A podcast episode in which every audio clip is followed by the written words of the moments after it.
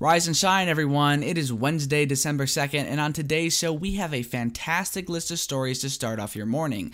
There are stock market indexes that are reaching record highs, the Senate proposed a new coronavirus relief bill that would help the airline industry, and U S Attorney General Bill Barr threw in his two cents on whether or not this last presidential election suffered from voter fraud. I'm your host, Seth Kirkpatrick, and this is the five-Minute Drill brought to you by Up five Media.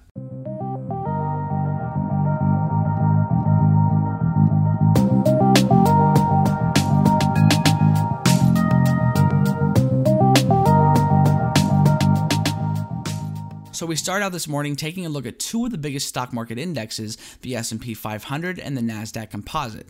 Now, both of these indexes are starting off this new month exceptionally well and are breaking records yet again. The S and P five hundred rose to three thousand six hundred sixty-two points yesterday, marking its twenty-seventh record close for this year alone.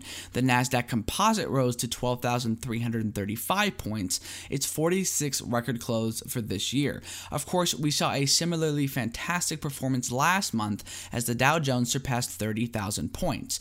So all of this begs the question, why are these major indexes doing so well despite the fact that we're in the middle of a global pandemic? Well, many analysts are arguing that investors are excited about the success companies like Pfizer and Moderna are having with their vaccines.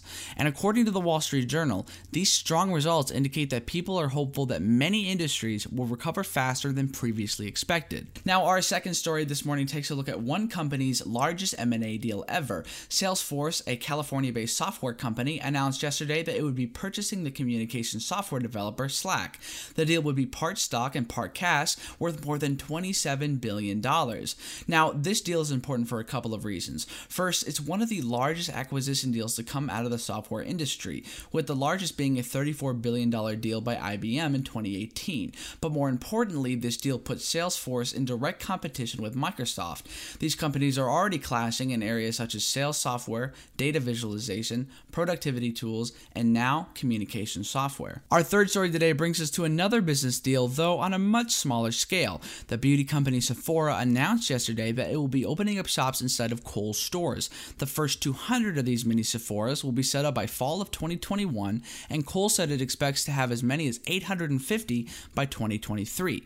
This deal will also be replacing a similar partnership between Sephora and JCPenney, and is ultimately meant to attract new customers outside of malls. After the announcement, investors were quite excited, and Kohl's shares grew thirteen percent. Now, our fourth story moves away from the world of business and to politics as the Senate proposed a bipartisan bill that will provide an additional nine hundred billion dollars for coronavirus aid. But what many people have noticed about this bill is that there is a whopping seventeen billion dollars set aside just for the airline industry, which in recent months has undergone tens of thousands of furloughs. This money is a part of a larger forty-five billion dollars section of the proposed bill aimed at helping the transportation industry as a whole. And according to West Virginia Senator Joe Mansion, Mansion, the money should last four months. And for our fifth and final story this morning, we have an update from U S Attorney General Bill Barr that caught many off by surprise. Yesterday, Mister Barr sat down with the Associated Press in an interview and said that the F B I, along with federal prosecutors, probed a number of complaints surrounding voter fraud. He then added that, quote, "To date, we have not seen fraud on a scale that could have affected a different outcome in this election." Of course, Trump's legal team rejected this conclusion, and Trump's personal attorney, Rudy Giuliani, responded to these claims saying, quote, "With all due respect to the attorney Attorney General, there hasn't been any semblance of a Department of Justice investigation." Anyways, folks, that wraps up today's episode. As always, remember to subscribe wherever you get your podcasts. And if you have any questions, comments, or concerns about the show, reach out to us on Instagram or Twitter at up five underscore media, as we always appreciate the feedback. Anyways, we'll be looking forward to catching you bright and early Thursday morning as we continue to redefine how you experience news.